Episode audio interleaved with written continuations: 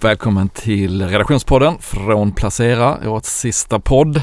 Det är fredagen den 29 december och vi tänkte blicka lite inåt och tillbaka, tillbaka i den här podden. Inifrån och ut. Inifrån och ut perspektiv ja, den här gången. Och eh, vi som sitter vid bordet idag är Martin Blomgren som pratar nu.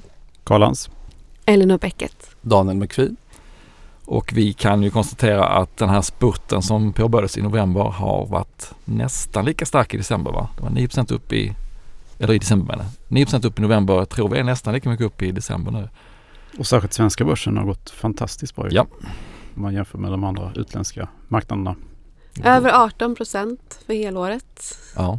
G- Inklusive utdelningar, va? GI, inklusive Mm. utdelningar, ja. Det är väl rakt upp här sedan november liksom. Ja, Jag såg bara någon graf här från helåret. Och det började lite starkt i januari, ner under våren. Rätt trögt under sommaren Mm. och hösten var ju ganska Ja, vi hade fyra minusmånader på raken. Ja, och sen är det bara spik rakt Mm. upp. Jag kommer ihåg att jag loggat in så här eh, några, två eller tre tillfällen under de senaste veckorna här och där jag tänkt sådär att det måste vara någonting fel här liksom. För att min portfölj kan inte ändra sig så här mycket i värde liksom. Och det händer inte så jätteofta tycker jag. Upp då nej, inte på hoppas det hållet. Ja det var ju Mm. faktiskt Ja. då. Mm. Nej, men börsen var ju faktiskt på minus där i slutet på oktober, Stockholmsbörsen. Mm. Så hela den här uppgången är ju på två månader. Men Kan ju göra en lite rädd och ödmjuk kanske, jag vet inte. vi pratade ju lite om att fast, i någon podd tidigare om att fastighetsbolagen med korta räntor gick dubbelt så bra som de med många som hade långa räntor. Mm. Kan det vara så att nu när man börjar prata räntetoppar så precis som att man var väldigt negativ mot Sverige innan för väldigt mycket korta lån så är vi först ut i kurvan och att det är dit de utländska investerarna hittar först. Och därför blir det en otroligt tryck när det går åt andra hållet. Ja men delvis är det väl så. Men även, det är ju inte bara fastighetsbolag, även Nej jag tänkte generellt nu, upp. det vill säga att Sverigebilden men att det är kopplat till de korta lånen i fastighetssektorn Mm. så har man ju också den negativa Sverigebilden och pratat om att våra hushåll är väldigt överbelånade. Mm. Mm. Man får inte den här fastighetskraschen som eh, alla satt och väntade på. Nej och kanske att alla som har skuld, alltså konsumenten i Sverige har mycket skulder och bostadsägaren och, och väldigt Mm. korta om man jämför med många andra länder så Det är en räntekänslig börs helt enkelt. precis, det känns så i alla fall. Så är det. Mm. Eh, ja, jag tittade på, eh, alltså USA är upp, jag tror det är 25% nu på S&P och det brukar ju vara de stora techjättarna som drar men det har varit, jag såg en sammanställning från Factset här i veckan som visade att de eh, tio största bolagen i S&P stod för 75% av årets uppgång. Nasdaq upp 44 procent och Dow Jones 14. Ja. Är Så det det är väldigt har- techtungt i USA, det ska man ju komma ihåg eh, om man har USA-fonder och globalfonder att man, man har kunnat glädjas åt den här techuppgången. Eh, skulle den vända tillbaka så är man ganska exponerad mot det. Bra att känna till. Jag tänkte fråga om det var någon som har ägt Nvidia hela året. Från Eh. början till slut. Nej, Nej. Nej, jag sålt, har sålt två, två omgångar under hösten. Så det blev ändå en dubbling i år kanske. Eh, För den har väl, jag vet inte hur mycket den har gått Ja, men det är något två- sånt. 239 procent Ja, är eh, har den gått i år. Men Mm. sen så det var det inte så att jag köpte första januari i år Nej. tyvärr. Utan, eh, så den, du hade den sen tidigare. ja jag hade den Mm. sen tidigare. Ja, jag var med på förra vändan upp, alltså 20, vad det blev, 2021 Ja. in en bit i 2022. Men missade att hoppa in igen som man ofta gör. Så tyvärr. Mm. Men alla som har globalfonder Ja. har mycket Nvidia. Så att nästan alla får man väl säga har ändå fått en ganska stor glädje av både Nvidia och även Apple och Microsoft och de här. Meta, har Meta. också gått som ett skott. Mm. Facebook. Så ja. Men eh, ja nej det är det är tech man skulle så här i Mm. efterhand varit Som har gått bra hela året kan man säga. ja Mm. Och sen på slutet då lite fastigheter på det, lite småbolag som har vaknat till. Mm. Den breda marknaden har vaknat till liv kan man säga. Ja, Också. Även i USA då precis. Och det är väl, eh, det kan man göra en lite optimistisk att det är lite bredare, lite bredd i uppgången inför nästa år. Mm, äntligen. Mm. Så att eh, vi har ju pratat ganska mycket att småbolagen borde komma till skott och nu har de väl vaknat till. Eh, Men det finns ju mycket kvar. Om S&P är nästan på all time high nu, Stockholmsbörsen är inte riktigt där, så är småbolagsindexen fortfarande ganska långt ifrån all time high. Så att ska allting normaliseras, räntan fortsätta ner, eh, värderingarna komma tillbaka till något sådär tidigare nivå även i småbolagen så finns det ju säkert jättemycket vinnare bland småbolagen under 2024. Det lär vi få skriva om nästa år. Mm. Men vad säger ni, ska vi, eh, ska vi ta oss en titt på hur det har gått för oss själva i, om vi har några flippa och floppa i de egna portföljerna eller? Vågar vi det? Det tycker jag. Absolut. Någon som känner sig manad i början? Eh, jag kan ju säga, apropå tech då, så är det ju då det som har gått bäst. Eh, även för mig. Där har jag ju sålt av lite. Och som vi pratade om innan vi började här, det ska man inte göra. Sälja av det som går bäst, men det har jag gjort ändå. Eh, så Crowdstrike, Nvidia, Adobe och Sentinel One Mhm. Har jag ju då haft, eller har, ja Sentinel One tror jag faktiskt att jag har kvar. Men de har ju gått Alltså Adobe är den som har gått sämst. Den har gått 77 procent i år. Så det är ju, Och så lite dollar eh, ja. godis på det. Så eh, ja, det är ju eh, helt klart eh, de som har gått eh, bäst då. Har, du I procent. har du kvar Schneider Electric? Nej, jag har inte det. Nej. Den har också gått bra i år. Ja, Men inte riktigt lika bra. inte samma. Nej, 38 procent är den upp. Den, Mm. den sålde jag ju ganska nyligen. Så jag var ju, eller alla de här sålde jag ganska nyligen. Så jag har ändå varit med på ganska stor del av resan. Men, mycket, men eh, jag, återigen var inte... Jag har varit med sedan innan också. Så det var ganska stora nedgångar i de här eh, techbolagen också. De, framförallt de lite mindre Mm. inom situationstecken. Så ja, Några plumpar i portföljen? ja mot bättre vetande eh, så, så har jag ju ett medicinteknikbolag. Och den har ju såklart gått sämst. Kulinia eller Kulinea. Jag Just det. Just det, det minns jag när du köpte den. Mm. Ja, eh, och den har ju då i år gått minus över 60 procent. Mm. Vad är det? Blodsepsis eller vad är det de håller Ja på men med? exakt. Det är maskiner eh, för att man ska liksom snabbt kunna komma ge rätt eh, eh, behandling helt Just det. enkelt. Så det är sån där, ja, men sånt där bolag som man vill ska gå Mm. bra och som man också när man går in med det vet att det är jättehög risk. Men man får, man får ha lite sådana också. Får Så lägga den det på välgörenhetskontot kanske. Att du har Ja, erbjudit riskkapital till Ja, hälsovårdsbranschen. Det är jättebra. Ja, absolut. Jag. Om ingen Min, hade gjort det så hade Min vi- ringa investering. Men tillsammans med några andra kanske. Så Ja. absolut. Eh, ja, men sen så om man ska liksom prata om vad det som har hänt under året. Det är ju loser-portföljen började jag med i början på september och den är upp 37 procent sedan dess. Så den har ju gått jättebra. Men där är det fortfarande de här ehm, vad heter det? konsulterna som ha- halkar efter. Men småbolag, fastigheter och eh, bygg och allt det där andra gick, Mm. Har ju bra gått. timing och Ja, den, det har ju gått som eh, superbra. Får jag fråga då, använder du de här höstförsäljningarna, var det sen in i loserportföljen? Eller Oj. förstår du hur jag tänker att det ändå var? Eh, nej, mycket har varit nu på senare tid av privatekonomiska skäl. Ja. Ja. Eh, bostadsbyte etc. Eh, så, eh, men, lite, ja, men lite har jag ju sålt av. Till exempel Nvidia är- nog lite därifrån till exempel. Mm. Och sen så fick jag ju, vad heter det, det var ju två som jag sålde för det var bud också. just det. Just ja. Men eh, du har ändå ridit de här aktierna ganska länge låter det som under året. Hur, jag är ändå lite nyfiken hur du, för det tycker jag själv är väldigt svårt att även om man köper på väldigt låga kurser tycker man att sen säljer man av lite för tidigt. Ja. Hur hanterar du, när aktien, säg Nvidia, den har ju gått 50-60% och vi, det är sommar och allt är härligt och hur gör du då för att bara behålla? Är det att du har en så diversifierad portfölj eller loggar du inte in eller skiter du i värdering eller har du något tips till mig? Eh, nej, jag har inget tips. Nej. Eh, För du har ändå hållit dem till senhösten. ja, eller just Nvidia har jag sålt i två omgångar. Ja. Eh, men eh, ja, Införa någon form av spärr på ditt konto kanske. Kanske vissa aktier liksom. Så Ja att eller du- minska i flera omgångar låter som en bra grej. ja att precis. Ja, Eh, eller men inte nu, minska alls om det är en bra aktie. men sen så, det är ju säkert fel. Vi, vi sitter säkert här i sommar och så bara, varför sålde jag av Nvidia? Jag har ingen aning. Men eh, Det vet man inte. Eh. Men ja, en fråga mer praktisk natur då. När du har, när du gjort den här loserportföljen, har du satt den i ett specifikt ISK eller ett konto? ja, jag gjorde det. Ja. Ja. Eller så det är inte bara en mental att de här tillhör Nej, jag gjorde den, en utan- egen mm, för ja, det. det tror jag är smart. Ja. Man kan särskilja det både mentalt och eh, rent praktiskt säga att de ligger i sin egen lilla låda. Så ja, det var väl... eh, Highs and lows. eh, Låter som ja, ett bra år. precis. Mm. Jo, men ändå 20 procent så att det är ju, jag vet inte, något fel har jag ändå gjort. Eftersom att det är det borde att gått lite bra med tanke på hur många bra aktier jag ändå haft.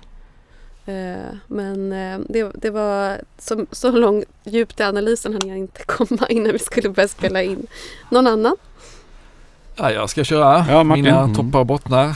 Eh, Jag plockade ut mina tre största vinnare. Då är det med ganska god marginal Revolution Race i topp. Mm. Eh, vilket gläder mig. Där låg jag och köpte i lite omgångar under första halvåret och det hände inte så mycket. Det kom bra rapporter och eh, sen så exploderade under hösten här så att den är upp 70% ungefär. Har jag kvar nästan allt. Jag hyvlade av lite här innan jul men hoppas att deras utlandsresa ska fortsätta med bra marginaler. Näst bäst I, I Dachländerna eller? i Dachländerna, Mm. precis. Eh, Näst bäst är Microsoft som jag köpte i början på året. Den hade en rätt rejäl dipp där, de har nästan glömt nu. Eh, och sen så gick de in i den här OpenAI. De var ju Mm. redan delägare men kastade in mer pengar och sen så exploderade hela AI-fenomenet. Så att jag tror att jag var upp, kursen var nog upp 40% och så lite dollar på det. Så kanske 50% plus på den. Eh, trea på min lista var detta året Volvo. Volvo. Lastbils-Volvo upp 40%. Eh, X utdelning som är ganska hög i deras fall för de lite extra utdelning. Ligger du kvar i Volvo? Den ligger kvar i, precis. Microsoft har jag sålt då i höstas ja, men jag är kvar i Volvo och även Revolution Race. Volvo är ju fortfarande ganska billig om inte marknaden packar ihop. Där väntar man ju lite vinstnedgång och lite avmattning i, i lastbilsmarknaden 2024 men det är ändå kanske P 11-12 tror jag. Mm. Med bra direktavkastning ledande på elektrifiering av lastbilar. Men hur är det? Totalt för året? Eh, ja men 20 ligger nosar på 20 procent Ja. också. Så det är väl strax, strax före index men inte jättemycket. Vilket då leder in på att jag även har haft en del eh, Surdegar. Mm. Och mest, mest dålig är eh, Dustin. Återförsäljare av IT-produkter, datorer. Där tog, den hade redan backat rätt kraftigt faktiskt när jag gick in i våras. Tog ett bett på att de hade kommit igenom hälften kanske av nedgången som de själva trodde att det skulle vara en, brukar vara en 3-4 kvartal. Det hade varit två sura kvartal. Men det har ju gått eh, utför fortsatt trots ett budpliktsbud som var på dem i somras ju från Axelsson och Jonsson. Eh, stor skuld, köpte ett bolag i Benelux som drev upp skulden. Eh, så de fick göra en nyemission i höstas. Nu är den gjord. Jag stoppade in nya pengar där. Eh, nu verkar den vakna till lite igen. Så Så den, den upp mycket igår. den var upp mycket igår och den var ner mycket i förrgår. Så att det rör upp sig. Men eh, jag hoppas väl att allt som gick mot dem 2023 ska gå för dem 2024. Kanske att konsument, konsumenterna vaknar, företagen börjar beställa lite datorer till sina anställda igen. Eh, skulden som är mycket i euro kan få en liten kronhjälp här. Och eh, räntorna ner och kanske lite fokus på affären och istället för på balansräkningen detta året. Så att där är jag kvar, eller där har jag ju ökat upp då under nedgången. Eh, Jag ska inte bli långrandig här men andra dåliga bolag, dåliga aktier, Moderna och Pfizer var jag inne och vände i under det här året. Som lite så här utbildningschansposter som inte gick så bra. Eh, Så det är väl en, en läxa eller lärdom att om jag tittar på mina topp och botten så att de som är i toppen är de som jag tycker att jag förstår ganska mycket vad de gör och hur affärsmodellen ser ut och hur de tjänar pengar medan de som har gått sämst är de som jag kanske inte har så bra koll på. Men det är också då mindre innehav om du har lite mindre koll, tänker Ja, jag. så är det. Så att eh, jag tror inte att min slutsats kommer bli att jag slutar göra de här chans, små chansköpen men att eh, där man lastar in mycket pengar, det kanske man, där är det viktigare att veta vad bolagen gör och eh, hur de tjänar pengar. Annars tycker jag själv att känslan kan vara ibland att man de stora innehaven går åt fel håll och de små går åt rätt håll. Sen Mm. är det väl inte så när man tittar tillbaks på det men eh, det känns ändå bra att det är tvärtom för dig då. Ja, detta året var det så i alla fall. Sen Mm. ibland är det ju att de här lottsedlarna går riktigt bra men eh, i år är det de stora tunga som har gått bra. De med lite mer, ska man säga, lättförståelig Men det är väl som börsen i övrigt. Ja, Alltså de här stabila, stora har ju gått bra. Så det är Ja. inte så konstigt om det är lite samma sak i din portfölj heller tänker jag. nej det speglar nog rätt så mycket hur, eh, hur det här året har varit. Speglar verkligheten. Mm. Och de här Revolution Race, hade du minskat dem eller hur var det? Eller Ja, du sålt lite, lite grann. Ja. Apropå diskussionen med Elinor Ja, där. Minska lite Och hur grann. tänker du där då? För den har du ändå köpt på någon form av lite dipp. Du tycker att sentimentet vänder kanske i aktien, bolaget går bra. Ja, men Har där du var det mer att då, den, eller? eh, nej men där var det mer att den var mitt största innehav innan den här rusningen började. Så plötsligt blev det väldigt mycket det största. Så då tänkte jag ta av lite vinst där och eh, för jag vill ha lite, lite kassa efter den här stora uppgången. Att kunna gå in i något kul i början på nästa år om det dyker upp något utan att behöva ta två beslut. Jag tänker som också så här lite halvsvar i alla fall på din fråga så är det ju jag tycker när det är dags att sälja det är så mycket faktorer. Dels kan det ju vara att man tycker att själv att värderingen blivit för hög. Dels att det kan vara att den har fått tag, som du säger, att det blir en för stor del av portföljen. Eller att man helt enkelt liksom eh, känner sig nöjd. Att man inte vill vara Ja. girig. Eh, Eller att man eh, också att man tror liksom att, ett helt, att hela sentimentet ska ändras på något vis. Jag tänker att det är så himla olika från Ja. gång till gång att det kan vara flera olika saker också. Ja, och jag, i just det här fallet kan jag lägga till väl också att jag tänkte lite i termer av eh, margin of safety. Alltså att när jag köpte då var det ganska låg värdering med bra tillväxtmöjligheter. Det är fortfarande bra tillväxtmöjligheter men värderingen speglar det lite bättre nu så att nedsidan om det kommer besvikelser är lite större nu än vad när jag köpte så att eh, då kan det vara läge att plocka hem lite. Så Jag tror jag själv också tänker kring mycket portföljtänket. Så att de här som går väldigt bra, de tenderar att bli för stora. Upplever man där och då. Mm. Men sen i efterhand så inser man att men gud, det, är ju, det här var ju superdumt. Ja. Eh, för att man har köpt dem väldigt billigt och sen så är det kanske mer normalt värderat och sen så tenderar marknaden att drifta lite längre än vad man tror. Och då hade det varit bättre att behålla kvar det man trott på istället för att minska och köpa något annat som kanske man tror mindre på för att balansera upp det. Mm. Nej men ofta är det ju ett misstag att man säljer för tidigt i Exakt. bra bolag. Mm, Ska det är man det säga då. Sitt kvar istället, ska Ja, jag säga. ja.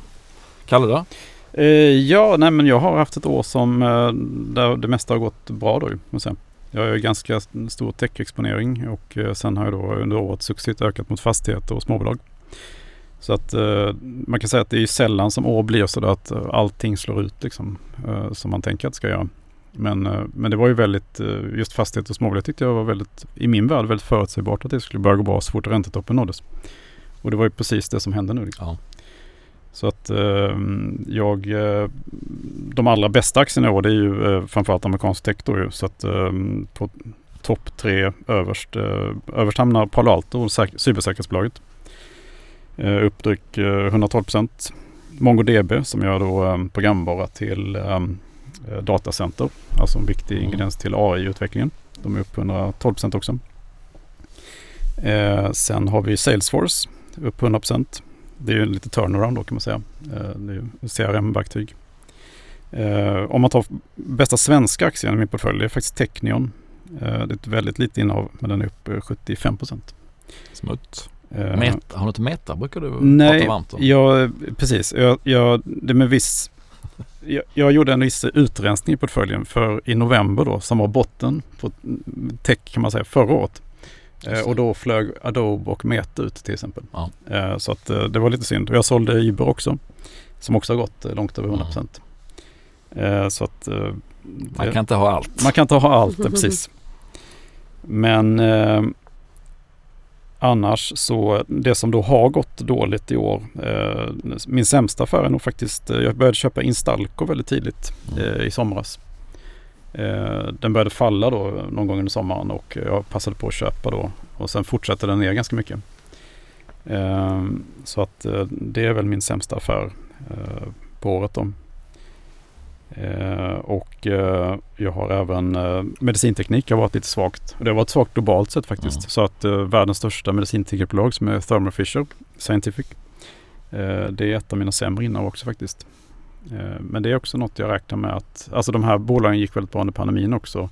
Plus att de är ganska högt skuldsatta eh, ofta.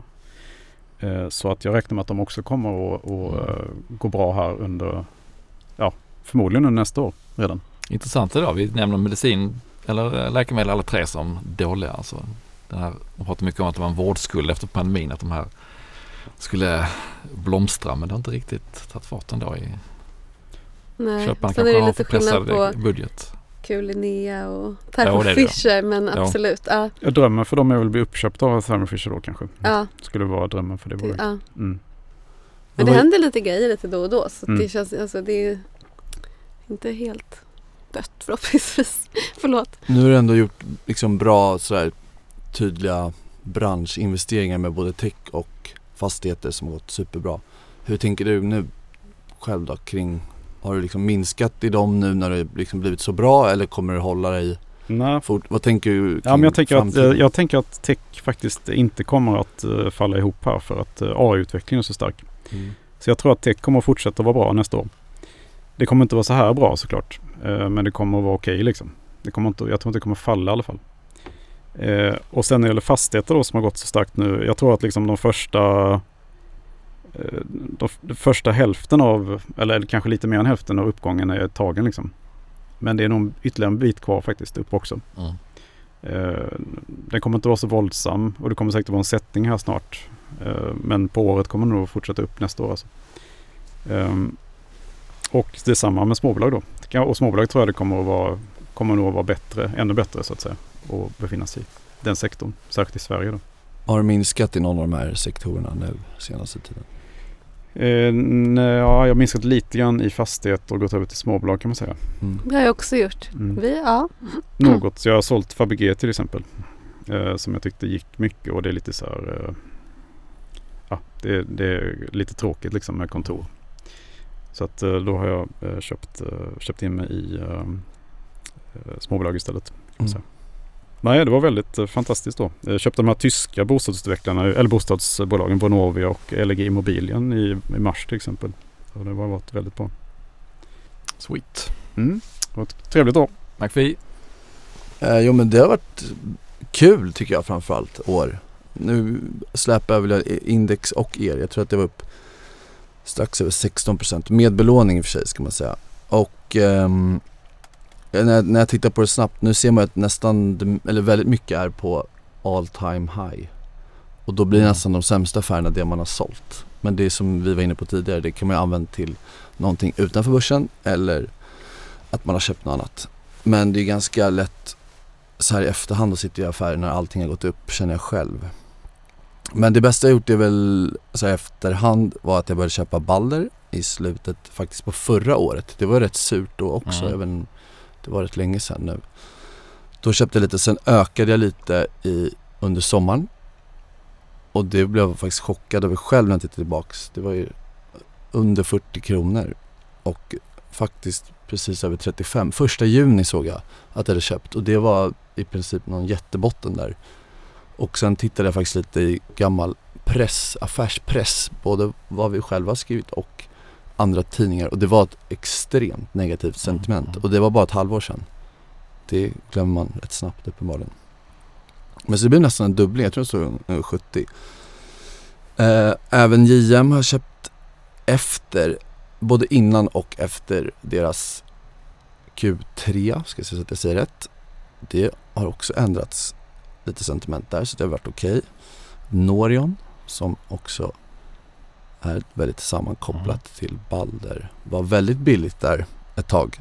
Och Formerly såg known as Collector Bank eller? Ja just det, exakt det ska man säga. Och den var väldigt billig så det var en multipelfråga.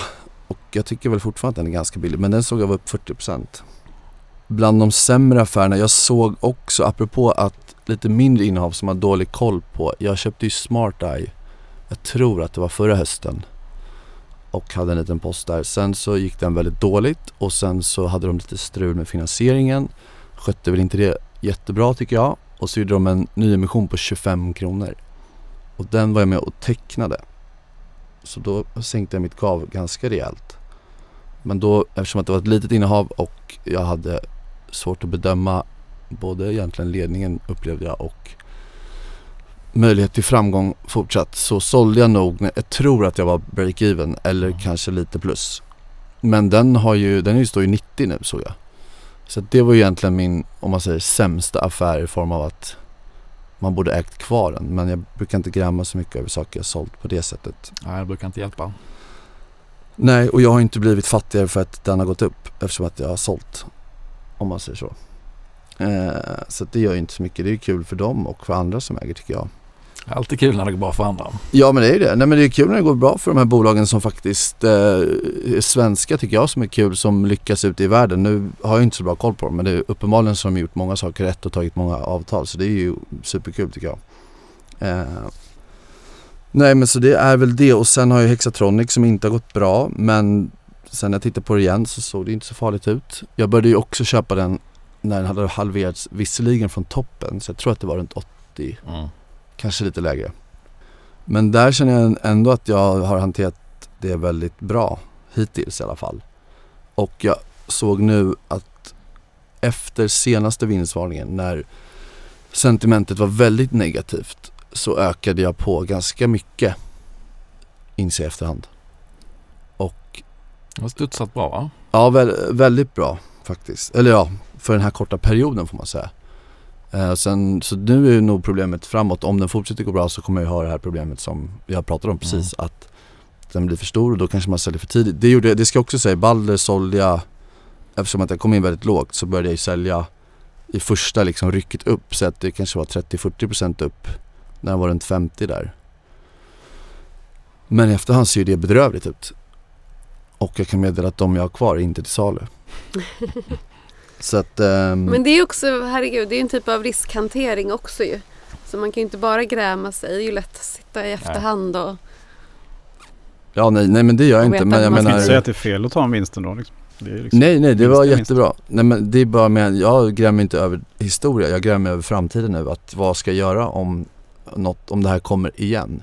Hur ska jag hantera på ett annorlunda sätt? Och ganska typiskt att man kanske hanterar på ett annorlunda sätt och då blir det tvärtom. Så att, ehm, nej men jag, är- jag är supernöjd med mitt år. Jag bryr mig inte så här supermycket om index faktiskt. Även om det såklart blir någon form av måttstock. Mm. Men över 15% på ett år, det ska man väl inte förvänta sig.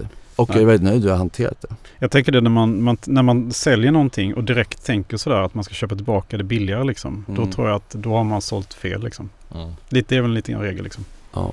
Och sen Jag kan jag följer. också nämna att jag har gjort, jag har haft, jag har två blankningspositioner och jag har haft totalt tre under året. En som blev bra som jag stängt i BRF och jag har två kvar som där ligger riktigt fel just nu och det är ju tack och lov ganska små positioner men det är Nvidia och Hemnet. Så att jag hoppas att jag inte blir utstoppad innan det eventuellt vänder då, nästa år. Men så de procentuellt ligger ju de med säkert 30, 40, 50 kanske Nvidia som var bara en liten chanspost. Men Hemnet ligger nog 30, 40 procent ner. Mm. Så det är väl mina sämsta. Men det är också ganska härlig balans i portföljen för om det blir surare så kanske de går bättre och det andra går ner. Så det är jag nöjd med. Jag kan säga att nu, Culini det är ju sånt litet bolag som sagt. Men en utav, eller den som har gått sämst förutom det, det är Enea. Ja. mm. Mm. Den har gått riktigt dåligt. Sen ska jag också säga att eh, det här är mitt första hela kalenderår på Placera. Och det gör ju att vi har lite tajtare regler än andra och vi har lite man behöver vara lite mer eftertänksam vad man gör för man ska stå till svars för allt. Och det har nog varit väldigt bra för mig. Och gett mig avkastning Mm. för att man blir lite mer trögrörlig och man blir lite mer disciplinerad. Så att när jag... Mindre trigger happy. Ja, eller när jag vill köpa något så kanske man, oftast är det ju så att man kanske ska vänta någon vecka till. Det kanske blir lite Mm. surare sentiment. Man känner nu är det riktigt surt kring det här. Eller att det, man säljer för att nu är det väldigt positivt. Men sen så väntar man lite av massa skäl. Och sen eh, så visar det sig att det var rätt beslut. Så att det tar jag ändå med mig att man kan ju vara disciplinerad utan att jobba här. Man kan ju använda samma verktyg. Det vill säga att man kan skriva för sig själv varför man gör något. Eller fundera en vända till kanske. Eller prata med någon Mm. annan vad man hade tänkt göra. Och man vet att man måste motivera det med något smart i podden sen. Det kan ju också vara en, eh, en sån också vara lite effekt. reglerande ibland, effekt. Absolut När man vill göra en sån här chansning som man inte Absolut. har eh, Så satt kan sig in i så mycket man känner att Men det är nog oftare bra motivera. än dåligt. ja, Ja, för min del har det bra. För andra kanske det är sämre. Men för mig är det faktiskt väldigt bra. Mm. Så det var ju kul. Bra, jag skulle vilja dra upp två spaningar kopplat till bolag som har gått sämst på börsen i år. Eh, aktier som jag inte har ägt men eh, när jag tittade på förlorarlistan så var det två saker som slog mig. Det ena är Viaplay som är ner 97 procent. Eh, och det känner väl de flesta till varför. Köpt dyra sporträttigheter, konsumenten blev eh, pressad och stora skulder. Eh, men de var faktiskt ganska duktiga på att ha långa prognoser tidigare. Och man ropar ofta efter att man vill att bolagen ska ge mer prognoser, de ska berätta mer vad de tror flera år framåt. Eh, och en faktor som jag tror drev upp värderingen i deras fall var att de hade väldigt tydliga prognoser flera år framåt som gjorde att tittar man två, tre, fyra år framåt så ser de riktigt billiga ut.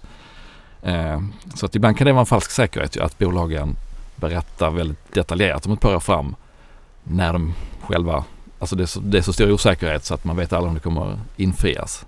Så det blir en falsk säkerhet. Men ska man snacka 2023 och liksom en av de stora vad ska man säga, eh, grejerna som man har snackat om så är det just prognoser. Det går mm. ju igenom i flera utav de här ju. Vilka ja, är det mer? Hexatronic, Note, Hexatronic, ja. Viaplay. Att man Ska man ens sätta, klarar de av det själva?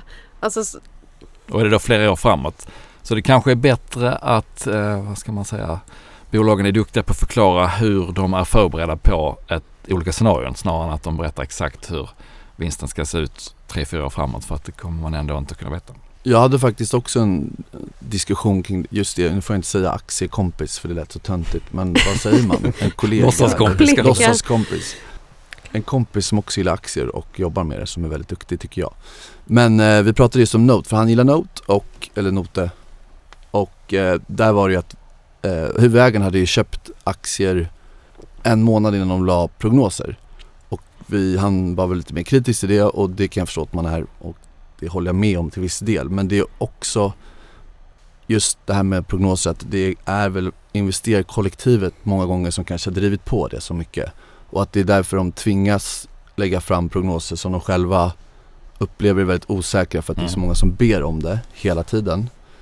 Och då gör man det fast man inte har koll och det kan också kanske vara så att det är lättare att sätta prognoser för två, tre, fyra år framåt för att man har någon liksom längre tidsserie. Mm. Men kommande fyra veckor eller nästa kvartal, det är väldigt svårt oavsett egentligen vilken bransch. Sen kan det skilja sig lite. Ett fastighetsbolag kan ju vara ganska enkelt men om det är ett projektbolag mm. eller ett konsumentbolag även för ledning eller huvudägare eller styrelse, det kan vara väldigt svårt att Uppenbarligen är det väldigt svårt att ja, lägga det är lätt att man tar det, det blir så exakt, det ser så exakt ut så det är lätt att ta det som en sanning men det blir en falsk säkerhet. Ja, mm. som är pådrivet om vi nu säger att vi är investerarkollektivet av oss själva. Så att jag tycker där får aktiemarknaden vad, vad de förtjänar. Mm. Lita aldrig på prognoser liksom. Nej. Nej. Eller ta det för vad det är. Ta det för, Eller gör precis, ta det för vad det är. Det är en uh, gissning.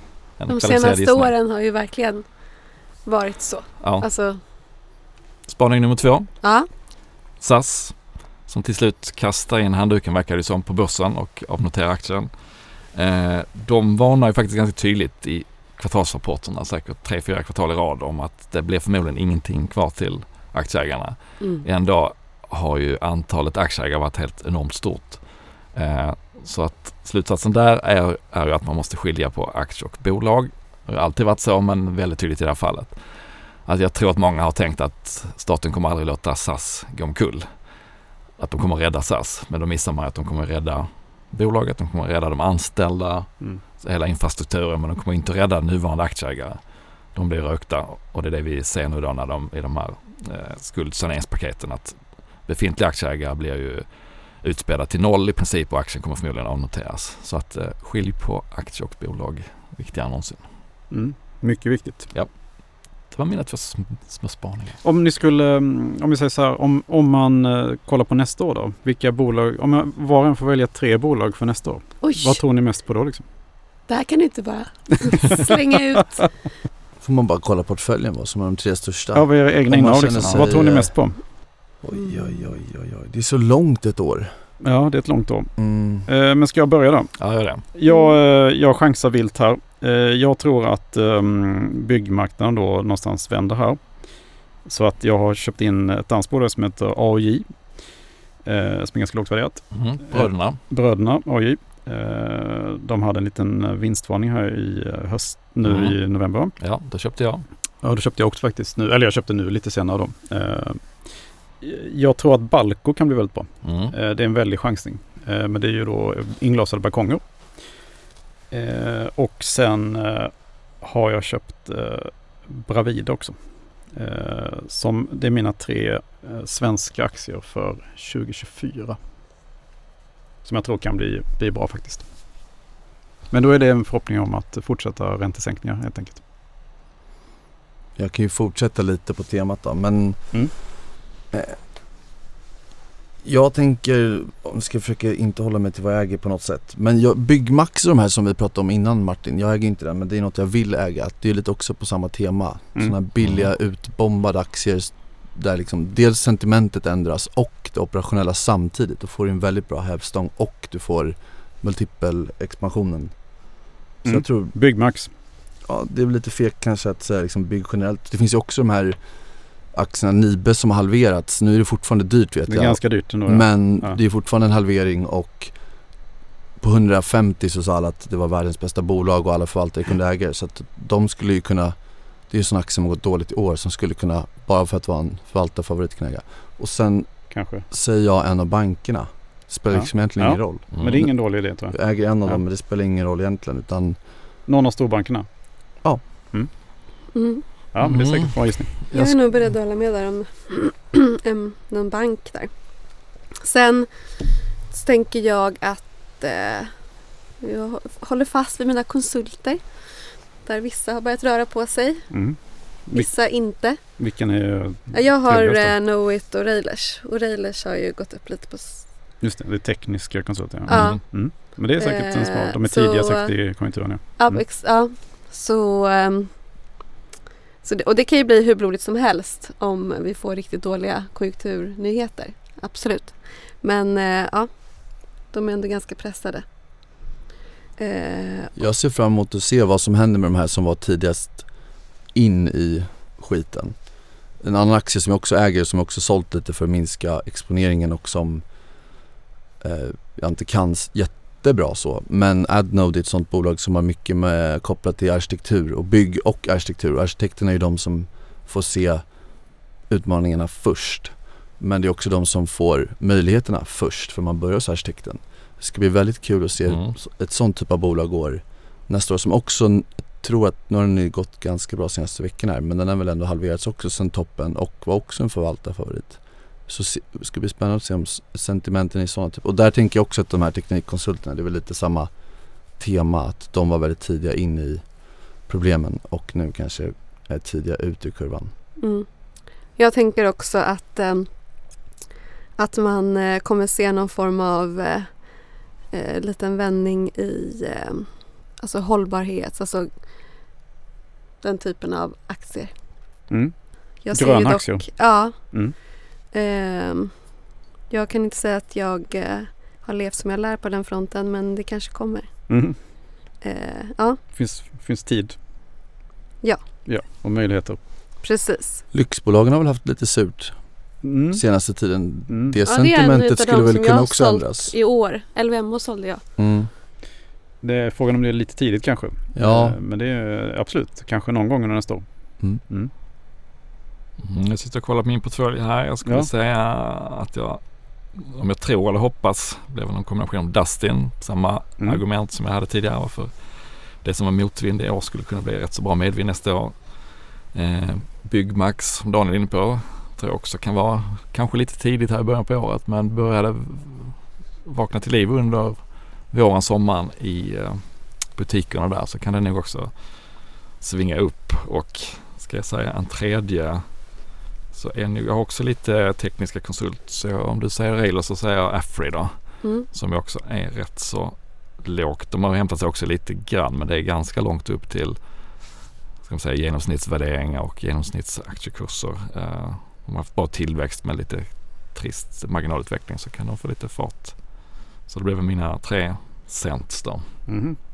Då får vi kolla upp det här sen om ett år då. Ja. Ja, jobbigt. Det enda vi vet är att vi har fel. Men har, vi, har ni gjort några egna affärer här mellan dagarna eller ska vi? Jag har slängt ut en liten, rensat nu inför årsskiftet. Bara slängde ut en liten skvätt som hade kvar i Sint. Och den har Ja, blivit en skvätt. av Av organisk, skvätt. organisk, organisk tillväxt. negativt. Exakt. Men det, så att det har jag gjort. Och sen har jag gjort någon affär som bara nettopositionen är samma men jag har bytt från något eh, långsiktigt konto till något kortsiktigt och sådär. Men om någon nu skulle komma åt mitt konto och säga att jag faktiskt hade gjort mer affärer. Men nettopositionen är. Miss Eh, inte jag.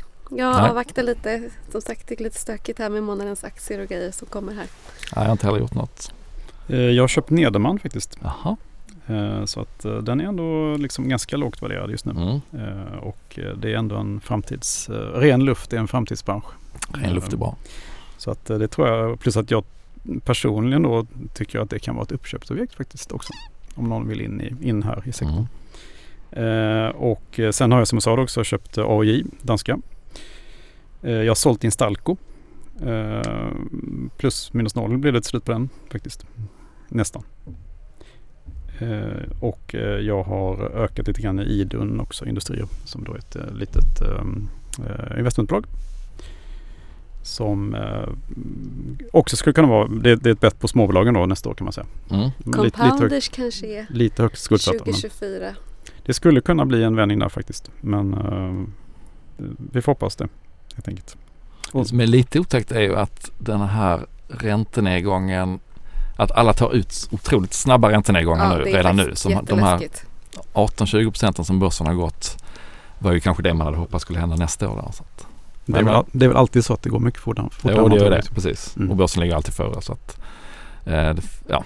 Det kommer det säkert är ju någon ett svart sånt- svan här också. Så att, Mm. snart. Det är ju ett sånt argument till att man skulle kunna till exempel minska fastighetsbolagen nu. Att man tycker att de har tagit ut, eh, börsen har då Mm. tagit ut räntesänkningar för tidigt. För att de många har ju faktiskt dubblats nu Mm. om man tittar från botten. Men det är nu man ändå kommer att se att det påverkar förvaltningsresultaten för de är fortfarande betydligt högre än vad de var innan. Så då borde jag ju sälja någon av de här fastighetsaktierna som jag har. Jag Men- sålde ju lite fastighetsfond för ett par tre veckor sedan faktiskt. Ja det var ju fel. Ja. Så Alltså, det det är ju, o- det det är, man, känns blir ändå bra. man blir ju galen. Ja, men jag satt också och tänkte jättemycket på om jag skulle sälja liksom, um, Nyfosa nu till exempel. Som jag, jag lyckades pricka den väldigt bra. För Jens, Jens Engvall var inne och köpte jättemycket här i oktober, november. Mm, så. mm. Och den är upp jättemycket nu på kort tid. Men ehm, samtidigt är det lite sådär att eh, det där kan nog fortsätta liksom. Längre än man tror liksom. Man ska inte sälja för tidigt heller. Det är också Upp. jobbigt. Uppgången var ju kraftigare och längre än alla trodde. Så att det Ja. kan ju mycket väl eh, spela Så att jag känner att jag lig- ligger man kvar ska lite också till. känna sig trygg med det man har. Ja, det får inte vara för stor position liksom. Nej, Ja så är det ju. Det är, ju, det, det är ingen stor position jag har på det sättet. Så att, Nej. ehm, jag ligger kvar. Ja, mycket visdomsord, mycket prognoser som man, eh, prognoser som man inte ska eh, ta på för stort allvar kanske. Då. Det ska ju vara roligt, Ja. tycker jag. Men alla tycker kanske inte det. Men då tackar vi väl för hela det här året då, för att Ja. ni har lyssnat så Ja. flitigt och önskar gott nytt år. Mm, gott nytt år. gott nytt år. år.